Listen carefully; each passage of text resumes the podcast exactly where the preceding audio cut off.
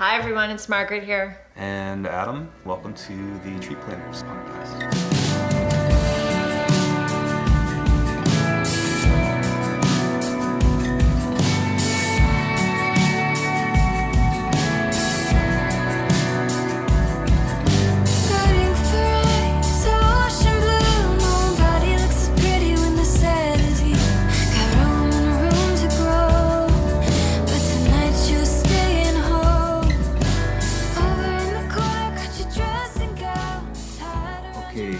So this month we are talking about activism. What got us doing what we're doing now, which I guess you would call activism. Most people will call, call ac- Advocacy. advocacy. Yeah. And um, some different ideas, some different ways of thinking about what activism, activism is. Because you and I, while we've been talking about this a little bit, have kind of arrived at this notion that a lot of people are activists, even though they don't really believe they're activists. Yeah, it all depends on how you define it, right? So um, you could be an advocate in your child's school. Maybe you're trying to get them better services. Maybe you're trying to bring healthier lunch.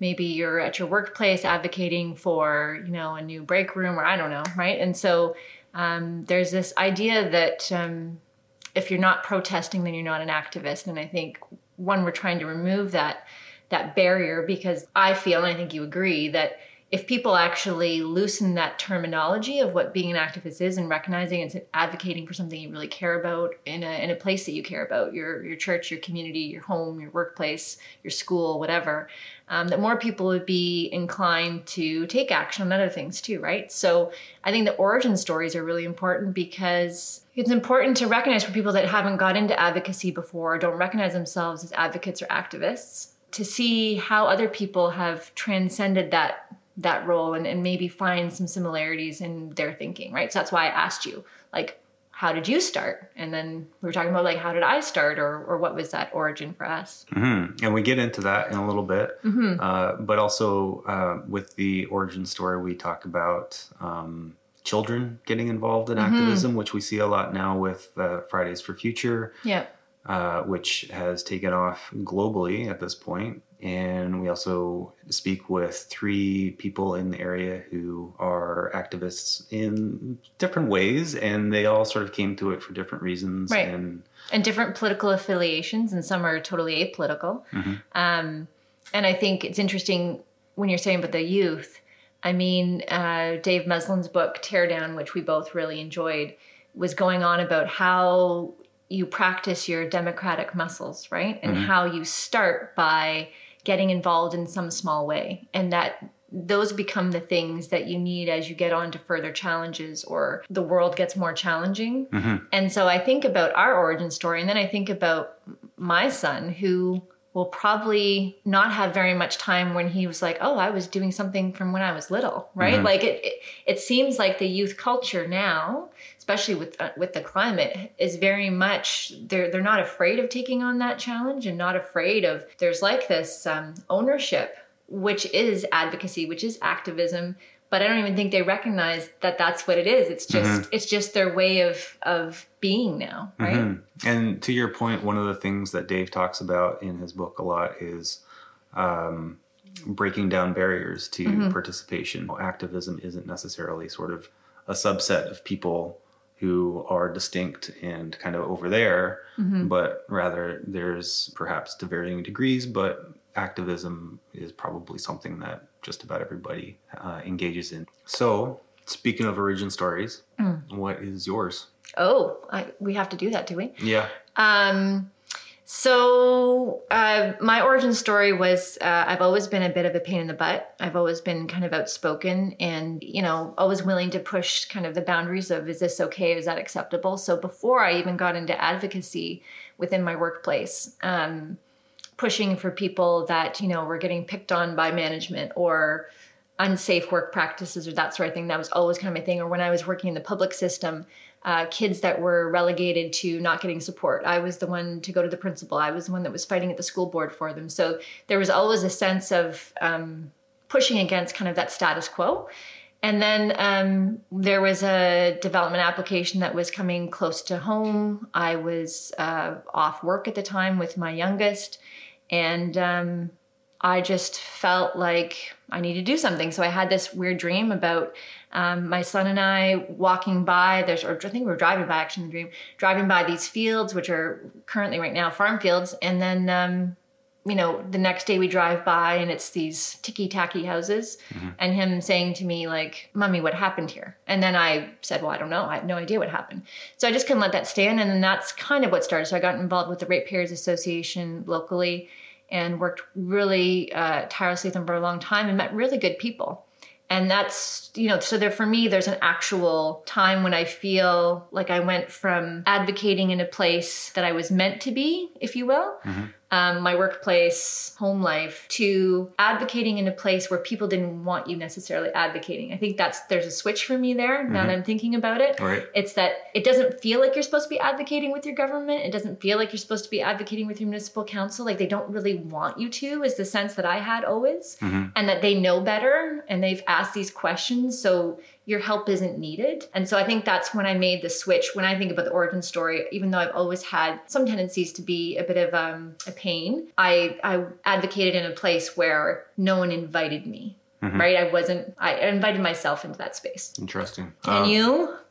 Well, so you've asked me this before, and I've had a hard time answering it. Couldn't really put my finger on any one thing, but I come back to how I grew up, which was a little bit of a unique situation. I grew up in an intentional community. It's called Camp Hill. So in these communities, there are usually multiple houses and the way that they used to work is they used to have families living in those houses and those families used to life share with people with special needs. So i grew up with an extended family including adults with uh, with autism and down syndrome and, and various other special needs. And i I mean, I don't know if this is precisely it, but I, I have this strong memory or memories of being in public and being acutely aware of the disturbance, I guess, that's mm-hmm. called that's caused when people are outwardly very different. Mm-hmm. And I remember in myself this tension, sort of anxiety between sort of wanting to not be associated with that, but then also wanting to be associated with that, and also really just having to be associated with it. Whether, you know, when I was a kid, How old were I probably, roughly? well, I grew up in it. I was 10 months old when my my parents moved down to uh, to one in the states, and, and I grew up there. And then, But do you have a and then they came up here timeline of like when one. you remember that kind of tension? Like, was it there from when you were like four or five? No, Or, when I was that age, there wasn't. I, I actually didn't even. I didn't identify those differences. Yeah. Um, as such, I so I was a teenager, and I think that's probably sort of what would be expected of Mm-hmm. teenagers for the most part. So that tension between feeling sort of uncomfortable and wanting to make something comfortable, Mm-hmm. sort of wanting to make something right, I think is is possibly part of my personality that that Mm-hmm. drives some of my activism. Certainly in the social justice. Uh, yeah, arena. what Dave talks about in his book, The Teardown, that that we have this sense that activism and advocacy involves politics, and politics, unless you're a politician or you're paid by politicians or you work for the government, isn't your job. Right. That is not your job. That is not your place. You're not a professional, and so stay out of it.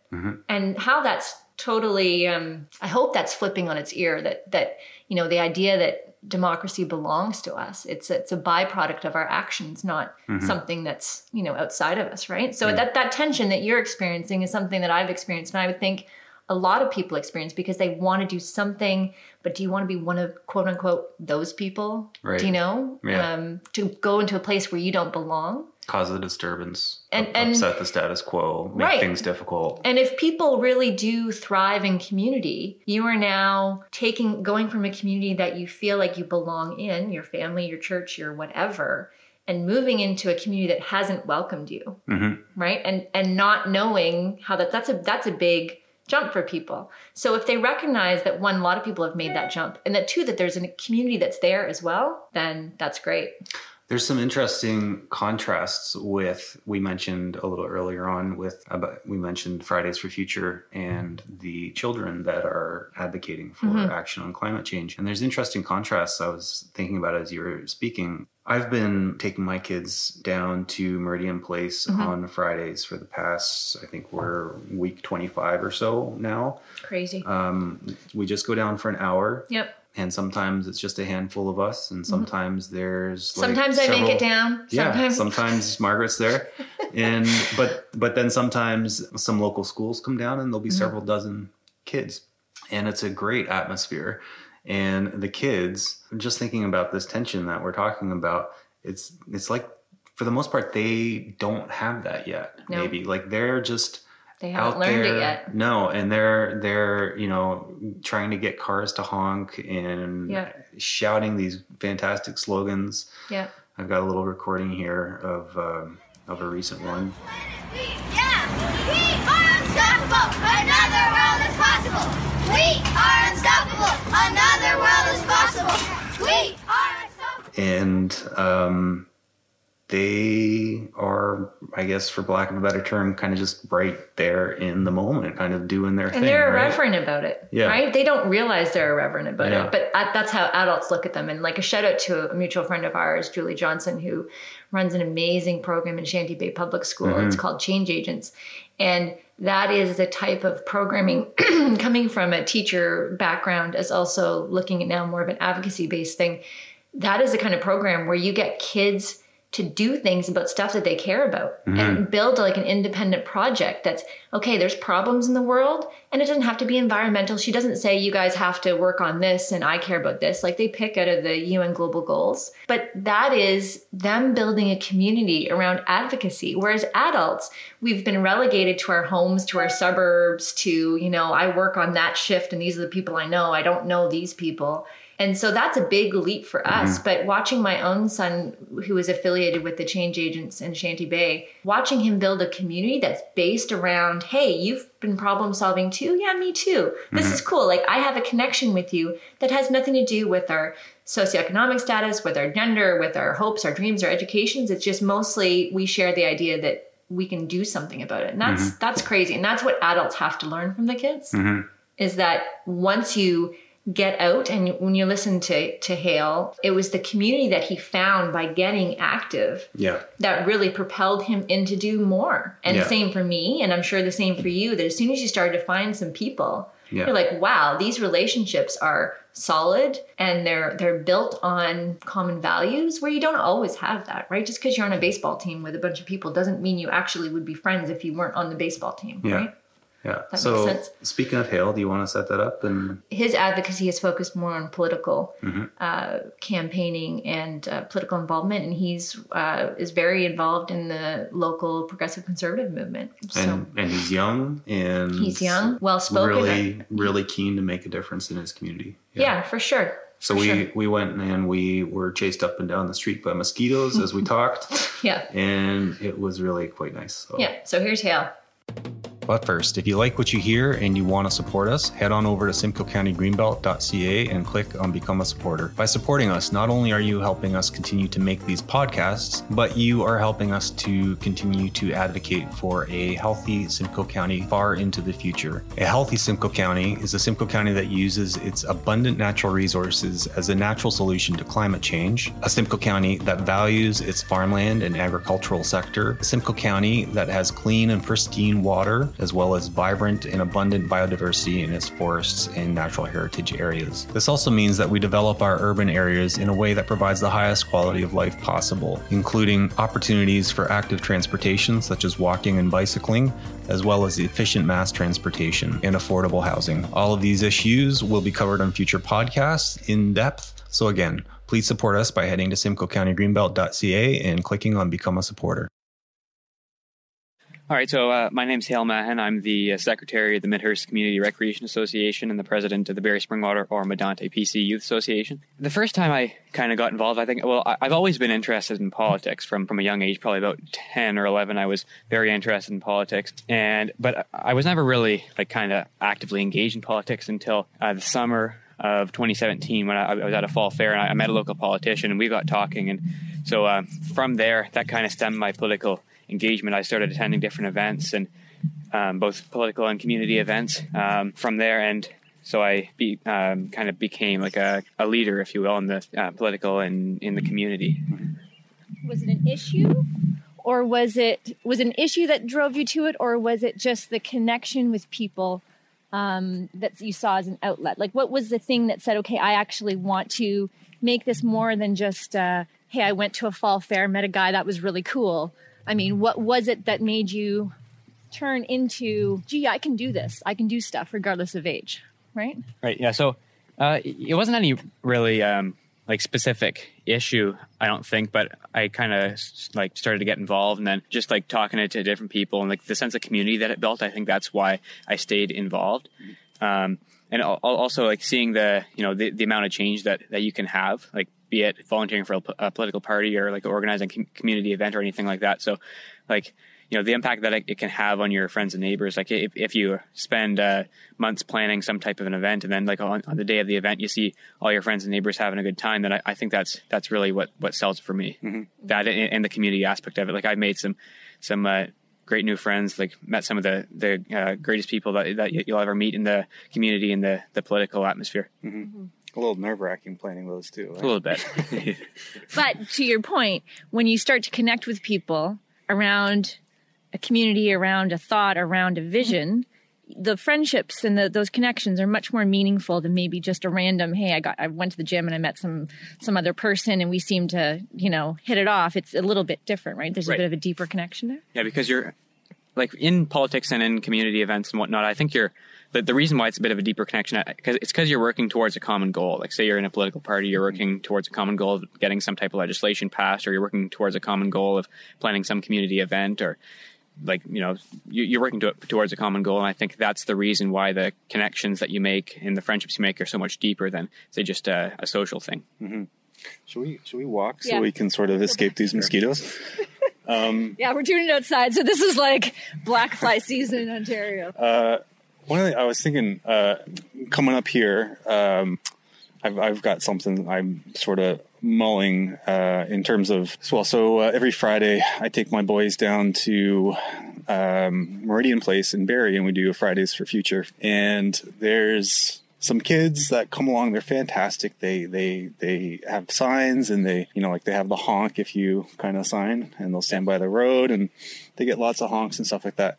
And I'm a little bit jealous of them because I don't really have the guts to do that, at least comfortably. And I was thinking on the way up here that that's, at least for me, and maybe not for you, um, but for me, that's kind of something uh, with activism, which is like part of it is about making yourself, like exposing yourself to a level of discomfort. Right. Because I guess maybe the payoff at the end is something that you believe would be worth it. Yeah.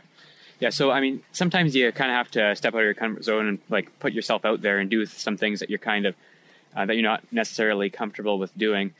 Um, like I remember um, one time during those, um, there was a bunch of protests going on against the uh, provincial education changes, and I was out there protesting in favor of the changes. And so it was like there was oh there was probably 50 people, you know, with their signs and all that, and I was the, the like the only person out there. Uh, like you know, with my PC hat and PC T-shirt and all that, protesting in favor of the changes, and so, like you know, it was it was a bit scary. I'll I'll uh, say that for sure because, well, I was I was uh, vastly Voice, outnumbered. really, right? Yeah, By Like, that, that would be pretty, uh, make you pretty vulnerable, right? yeah, uh, yeah. So then uh, the next day, actually, I was at uh, a PC event, and you know, like all the people were uh, like walking over to me and shaking my hand, and just basically talking about how how good it was that I was kind of uh, putting myself out there, like you know, like voicing my opinions, really.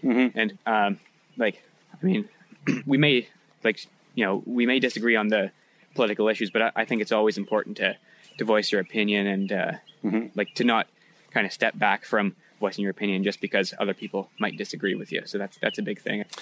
So, uh, for anybody out there listening who is, you know, all of a sudden thinking, hey, you know, there's this that I am really concerned about and I want to do something, any sort of words of advice you might have to?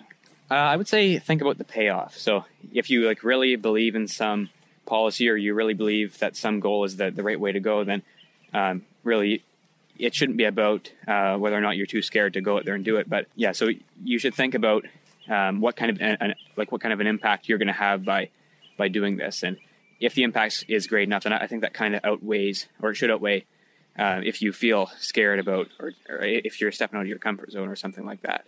We live in my house. The rule is fear is never an excuse. right? You Yeah, can it's good. have fear. That's fine, but it's never an excuse not to do something, except if it's really stupid, like jumping off a bridge. That's totally okay. Fear's an excuse there. But unlike non-lethal things, um, you know, it's okay to have fear. It's natural, but living behind that curtain will just insulate you from really finding things because we've known each other, Hale, for many years now. And um, full disclosure, he's one of my neighbors.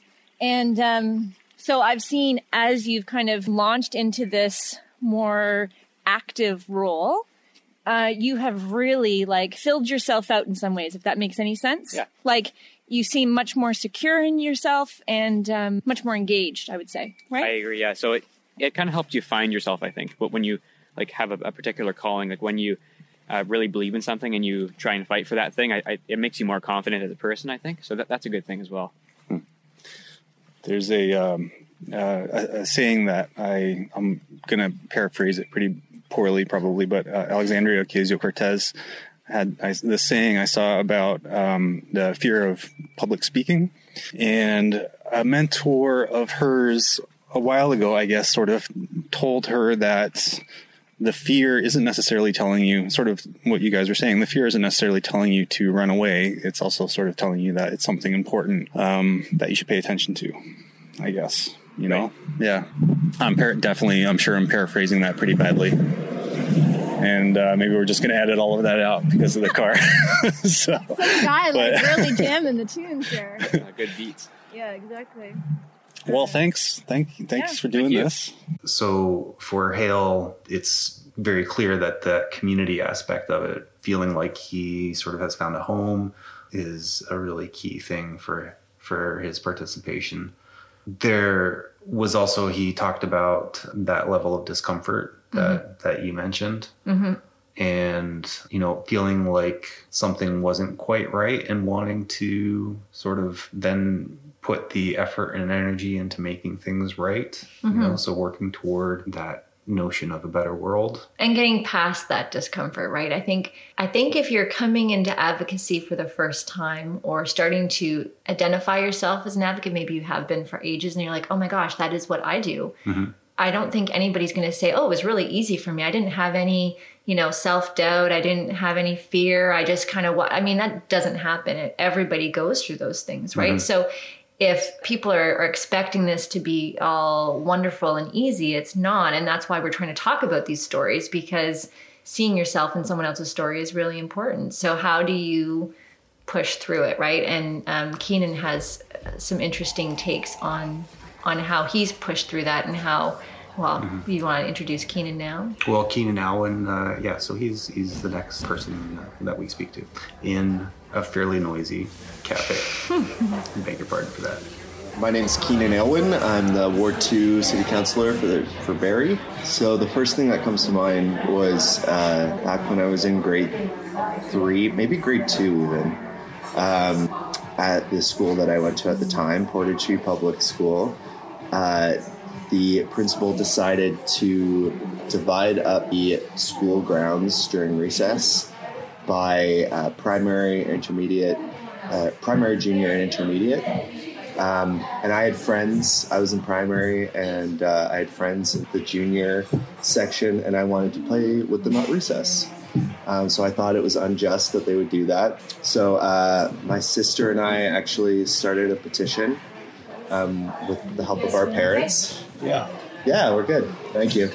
So my sister and I started a petition with the help of our parents, and uh, we went around, collected signatures, um, and presented it to the principal.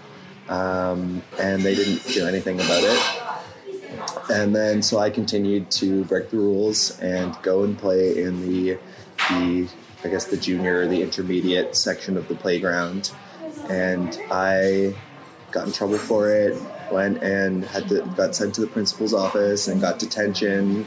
Um, and I was furious about it because I felt it was so unjust that we couldn't just play together in the schoolyard. Like, That was ridiculous. Uh, so that's probably the earliest memory of any sort of activism I can think of. Something small, but I think the fact that my parents encouraged us to do that and start a petition has definitely shaped the kind of activist I am today. All right, so let's talk a little bit about what how to think about that term activism. What, what uh, I mean, there you saw something that you believe was wrong, and I guess identified with the help of your parents a few sort of things that you could do to try to make it right. Um, it impacted you personally because you had friends. Uh, yeah, what does when somebody calls you an activist or says the term activism to describe others, what, what, do you, what does that make you think of? Um, it makes me think of like the feeling, the feeling in your gut that something is just not right, that doesn't jive with your values and the way you think the world should be, and just the actions you take to change that and to make the world more just and, and fit your values and be the way you think it should be for everyone. Um, yeah, I think my activism, like later in my life, I uh, at, when I was away at, uni- at university, I uh, was suffering from depression, pretty intense depression. That was pretty intimately connected to my feelings about the way the world works, um, the uncertain future of the world because of climate change, um, and that feeling of, of hopelessness and powerlessness that comes along with those things.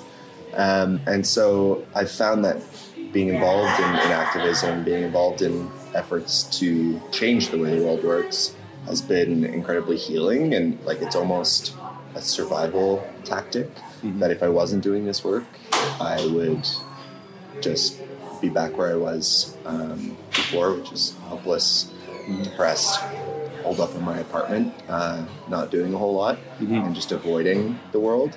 So it's uh, yeah, it's what keeps me going in a lot of ways. Gives you hope. Yeah, Sounds like yeah. I'm a pretty cynical person, no. uh, but No pretty cynical person. It doesn't come across But- actually though. I'm saying Okay. sort of kidding, but, Okay. but it, it really doesn't come across. That's good. That's good because I, I, I try really hard to re- remain hopeful despite all the the shitty things that are happening in the world and and uh, how we're running out of time. Um, but I mean, what other choice do we have but to Right. hold on to that hope? Yeah. Um, so, for someone listening who doesn't consider themselves to be an activist, I think most people probably are, even if they, you know, they you know, often are doing stuff that's, Yes. uh, you know, trying to make the world a better place. However, that might align with your values and, and vision of what that is. Um, but to someone listening who hears the term activist and uh, sort of that's a bit of a foreign thing, or they sort of shy away from that, or or they're wondering, you know, how can I become an activist? I guess what, what would you say to somebody? Uh, I think we put up like a lot of artificial, fake barriers to getting involved in things like activism and politics. Um, I hear people say all the time, like, "Oh, I, you're you're so involved in politics. I know nothing about politics. I just don't understand it. Like, I don't know how you keep up. I don't know how you follow it." Um, but what I say to that is, politics is like just our everyday lives. Everything we do and touch that, is formed and shaped by politics.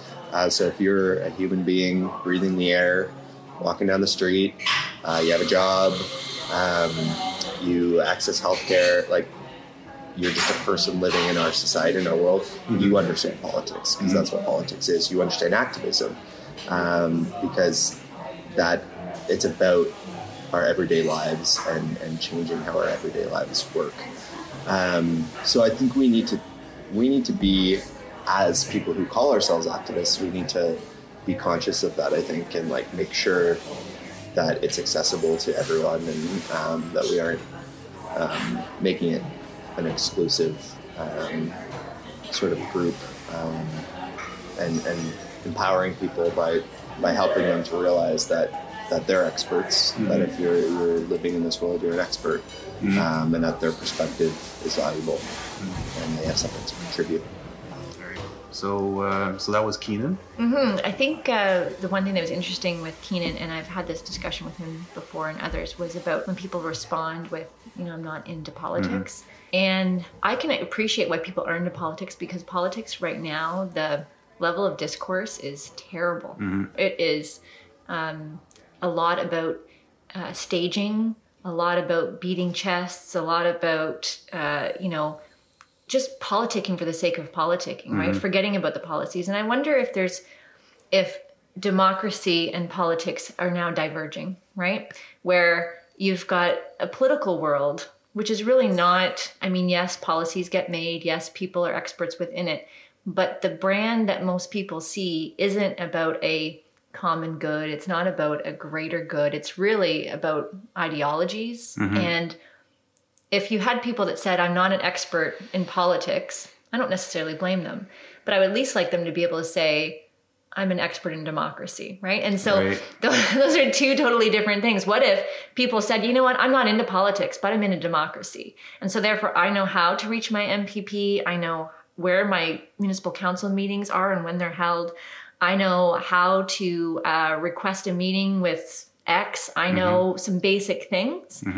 I don't really care um, in the end if they are card carrying member of any party, and I don't care if they support politician A or politician B, but I would really like them to at least be experts in democracy. And I think that's where advocates and community organizers should really push back on. Stop focusing on trying to get them into politics and start focusing on trying to get them into democracy. Mm-hmm. Because how how terrible would that be? How many people do you think would be willing to say like, "Do you know much about democracy?" And they'd be like, "Yeah, I know nothing about democracy." I, I think most people would actually find that embarrassing to say. Right? It's kind of okay with politics because politics is just a cesspool in a lot of ways, mm-hmm. right?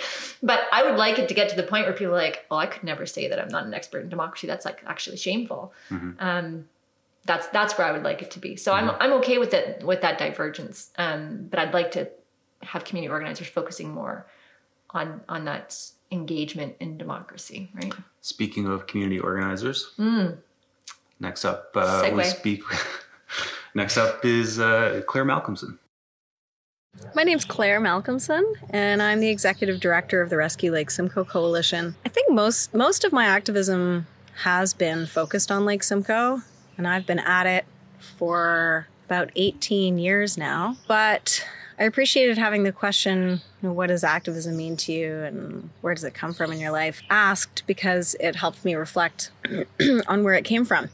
Um, so in terms of my my family history and that influence, I mean, I've grown up with a lot of people who were doing what they could uh, in the public interest. I wouldn't have called them activists, but you know, my granddad uh, became a judge, a Supreme Court of Ontario judge, but he started off uh, with David Lewis setting up the first labor union law practice in Canada. And it was really important. I mean, he came from a family with a lot of money and he didn't have to do that. He could have gone on and been an industrialist like everyone else, but he chose to work in a field uh, to help give people at the lower end of the pay scale the kinds of rights uh, that he thought they were due. So that had a big influence on me and the rest of my family. Uh, and other folks in my family are, you know, work for Children's Aid and in legal services and in, um, you know, public mental health and teachers. So I've I've been surrounded by people who've been trying to do good for my whole life, and that's a huge influence. Um, I think being an activist is a little bit of a departure from that, and I am an activist. um, I I was in my son's school character assembly this morning, and it was about responsibility. And one of the quotes was, "Take a stand, take risks, take responsibility." And actually, I think that's what I'm doing as an activist. You have to be brave. You have to decide when there's a moment where you think this is not okay. You know, I'm I am going to take a stand, and I'm going to see who else can join me in taking a stand, or I'm going to find out who else is taking the same kind of stand and join them. Um, and then we take risks, right? It's not uh, as a professional activist, and I've been working, uh, being paid to do this work for quite a while. Um, the money is not great. Uh, the reliability is not there. You don't have benefits, all that kind of stuff. So it has to come from somewhere deeper. And I think that that actually really is about a sense of responsibility. Um, I, I do feel, you know, as I've been sort of taught by my family, that those of us who can need to stand up for the public interest and we need to do what's best for those without a voice or without power to stand up for themselves. So that could be underprivileged people or people with um, you know mental health problems. Uh, in my case, I really identified with uh, with the lake, with Lake Simcoe, and with um, the the right of the environment of the earth, of ecology, of a of a place, of a watershed, to exist and to be healthy, uh, free from uh, really damaging interference. I think that also being an activist involves presenting an alternative vision for how we want our world to be uh, that originates outside of the corridors of power.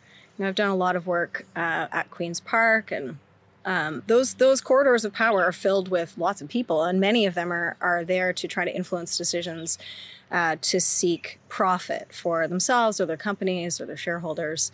Uh, you know, often profit and sustainability can go hand in hand, but it doesn't always. And I think you know there there isn't a profit motive behind uh, protecting the environment. And so there are fewer people who are able to step into that space, I think, and, and stand up for the environment. And I think those of us who, who can do that and want to do that um, need need to do that. Need to articulate the vision that we have for the future and make sure that we are presenting representing ourselves in those corridors of power. So, uh, to someone, one of the things that we talked about was the fact that there's probably a lot of people who wouldn't call themselves activists, but there are sort of to varying degrees. You know, everybody kind of takes that step forward to affect change in their lives. You know, in, in ways that matter to them, that are meaningful to them. But, but to someone who maybe is just now thinking about taking that, uh, maybe a little bit of a bigger step, Mm-hmm. what would you say about getting involved? Well, it's incredibly rewarding. Uh, it's really fun to be on the team that is on the right side of history, right? You don't want to be on the wrong side of history. No one wants that. No one wants to look back on their career and say, yeah, I made boatloads of money, but I really screwed the planet in the process. Like, how could you be proud of that? Uh, so, so think about where you want to be in 10 years, 20 years, 50 years. Do you want to look back on your life and say, I tried and mm-hmm. I'm, I did what I can? I mean, it doesn't mean that's the only thing you do. It doesn't mean you don't act like a normal person and, you know, take your kids to school and fill their lunch boxes. And it, it, you still live your life. But if you have, everybody has the choice really mm-hmm. about what they can do and who they can get involved with. There's a lot of distractions in this world, a lot of stuff that doesn't matter. Mm-hmm. so filtering out that kind of clutter, I think, is really important and making sure you have time for fun and and the things that enrich your soul. But I would suggest that one of those things is being with people that are doing good work as well, that are trying to make a change, that are that are exercising their power even though they may not have much money or influence. They're, you know, out there trying to do the right thing. Mm-hmm. And I do think it's important to be strategic and to be smart. I think people get uh, burnt out on activism because they're not strategic and smart and they're not winning. It's really good to win. I've been involved in a number of wins I'm really proud of. And and largely that's because I was aligned with people who who had experience and who knew what they were doing and were smart and wanted to sit down and figure it out and collaborate. Um, it, that's a really important step because nobody wants to be you know, pissing in the wind, right? you want to win.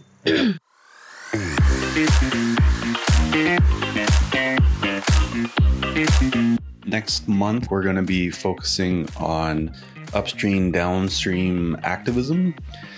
Uh, it sounds pretty boring, but it's actually pretty interesting. So, for instance, it is the distinction between addressing poverty by buying somebody a meal or maybe giving somebody a bit of money versus systemic issues that create poverty in the first place. In other words, it's sort of the distinction between giving somebody a fish and teaching somebody how to fish. Also, just wanted to address the fact that the length of these episodes is creeping up.